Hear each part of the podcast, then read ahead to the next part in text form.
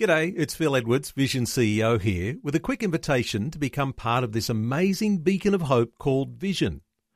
Together we can put our love into action to help people of all kinds build or rebuild their lives on the truth of God.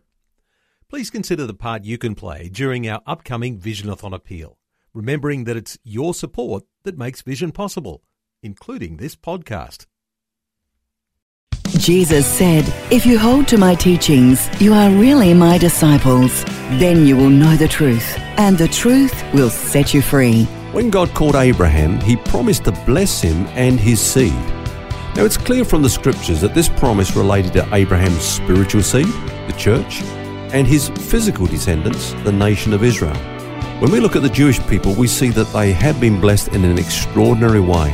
For example, on a per capita basis, Israel leads the world by far in research and technological creativity. Since the mid 19th century, about 25% of the world's scientists have been Jews. Also, Jewish winners of Nobel Prizes have been disproportionate to say the least, being awarded no less than 129 prizes. Amazingly, in 1978, over 50% of the main contributors of the progress of mankind came from the Jewish people. That is about 0.25% of the world's population. Now, we could say so much more, but without a doubt, the nation of Israel is a glowing testimony to the fact that those whom God has blessed are blessed indeed.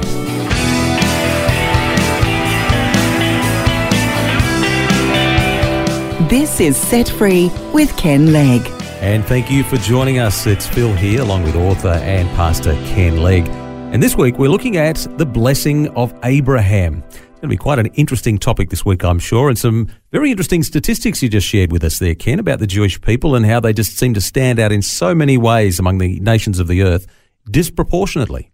Yeah, and I'm sure that they're aware of that fact themselves. Phil, probably you heard about the Jewish mother who introduced her two sons in this way. The doctor is three and the lawyer is two. Yeah, we don't tend to say that about our kids, do we? when they're that little, at least anyway. What, what uh, insight they've got.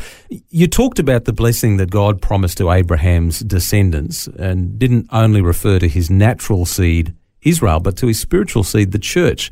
And just talk about that a bit. Yeah, um, in Galatians chapter 3, verse 6, we're told that we are blessed with believing Abraham. And then in verse 14 of the same chapter, Paul speaks about the blessing of Abraham coming upon the Gentiles who are in Christ. Now that's us. Now, let's just go back. We're talking about the blessing of God. Go back to the beginning. After creation, the first act of God towards man was to bless him. Mm. We read, then God blessed him and said to him, Be fruitful and multiply.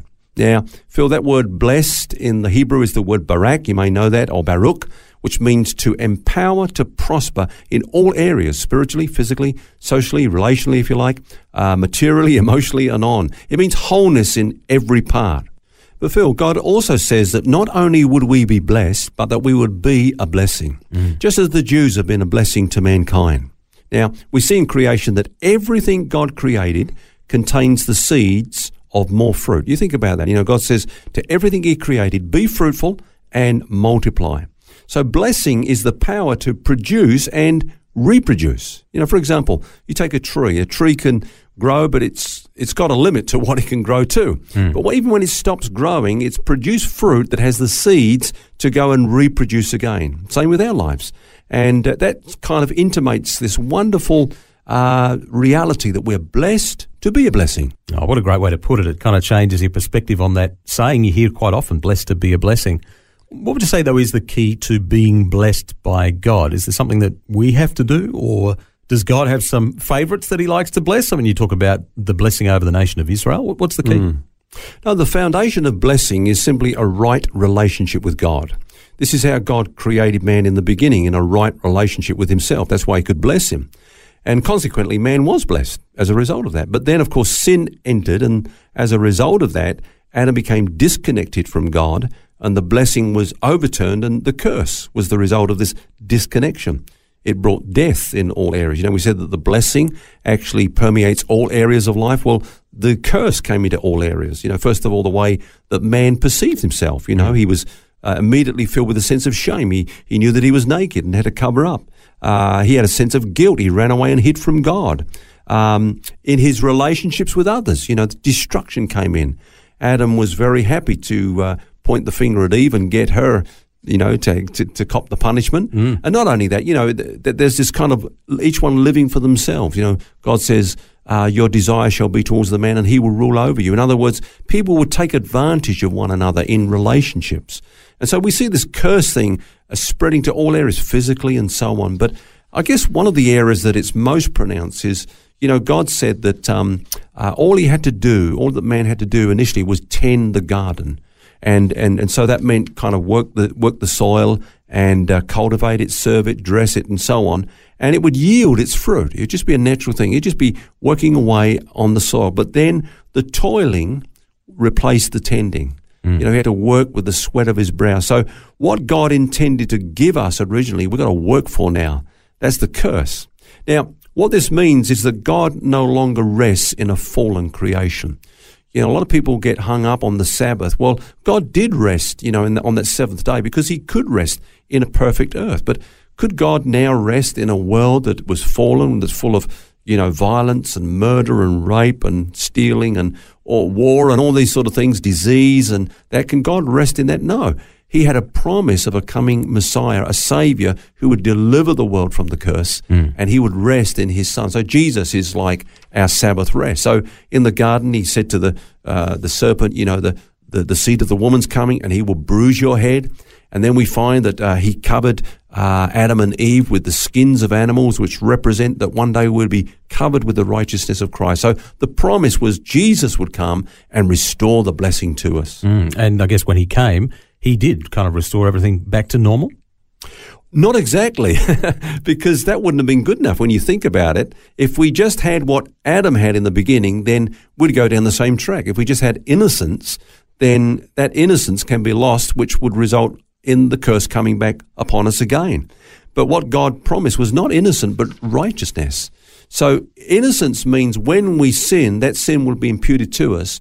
But when we are righteous, it means that God sees us as righteous. And even when we do fall and fail, mm. He doesn't impute our sin to us. So, what righteousness means is that the curse can be taken away. And the beautiful thing is this, Phil, that God promised through the Old Testament, through the Old Testament law, that Jesus would come and become a curse for us by hanging upon the tree. Do you remember that scripture? Yep. And uh, so that would be how he would take the curse out of the world by becoming a curse by hanging upon a tree.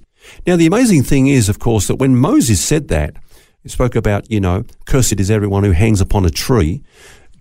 Crucifixion was not a known form of capital punishment at mm. that time. Mm. Uh, it was something that was later introduced by the Romans. Now, when Jesus came along, the Jews could have still stoned Jesus, but God did not allow that to happen uh, he allowed Jesus to be put to death by the Roman form of execution, which was crucifixion, fulfilling that scripture by which he would take the curse upon himself by hanging upon a tree. Because the Jews were pretty much out to get him, weren't they? That's right. And, and here's another thing, you know, if they had stoned him, another scripture could not have been fulfilled because the Bible says that not a bone of him would be broken. But if they'd stoned him, I mean, these, these were big rocks. They mm. were boulders, actually. Mm. Uh, he would have had many bones that would have been crushed. But it's like God oversaw this whole thing so that Jesus would die, but would die by crucifixion. And in, by, by being crucified, he would hang upon a tree and take the curse that was due to us because of the broken law upon himself. So now we're not cursed, but we are blessed with believing Abraham. The, the toiling has now been replaced again with tending. You know, we're living in the grace of God mm. and we're living by faith in Jesus. So we're redeemed from that curse, aren't we? Yeah, that's right. And that means that we're not cursed, but we're blessed. Once again, empowered to prosper in all those areas that we spoke of before mm. physically, spiritually, socially, materially, emotionally, wholeness in every part. And all because we are righteous, because we're in a right relationship with God. What an amazing salvation. It is. And uh, what's amazing is that it all is by grace. And I think it's just one other thought I can bring there, Phil, as we close today. And that is that that word barak comes from the root word berek, which means knee or the verb to kneel. And that's how we receive it. Nothing we do, we just come and in a receptive mode to receive what God wants to give us.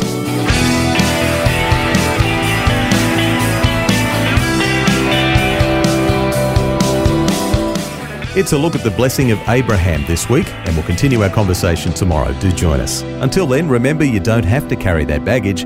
God wants you to be set free. For books, DVDs, small group studies, and other resources from Ken Legg, including the book New Covenant, New Glory, which features topics from today's message, visit the Vision Christian store at vision.org.au. That's vision.org.au.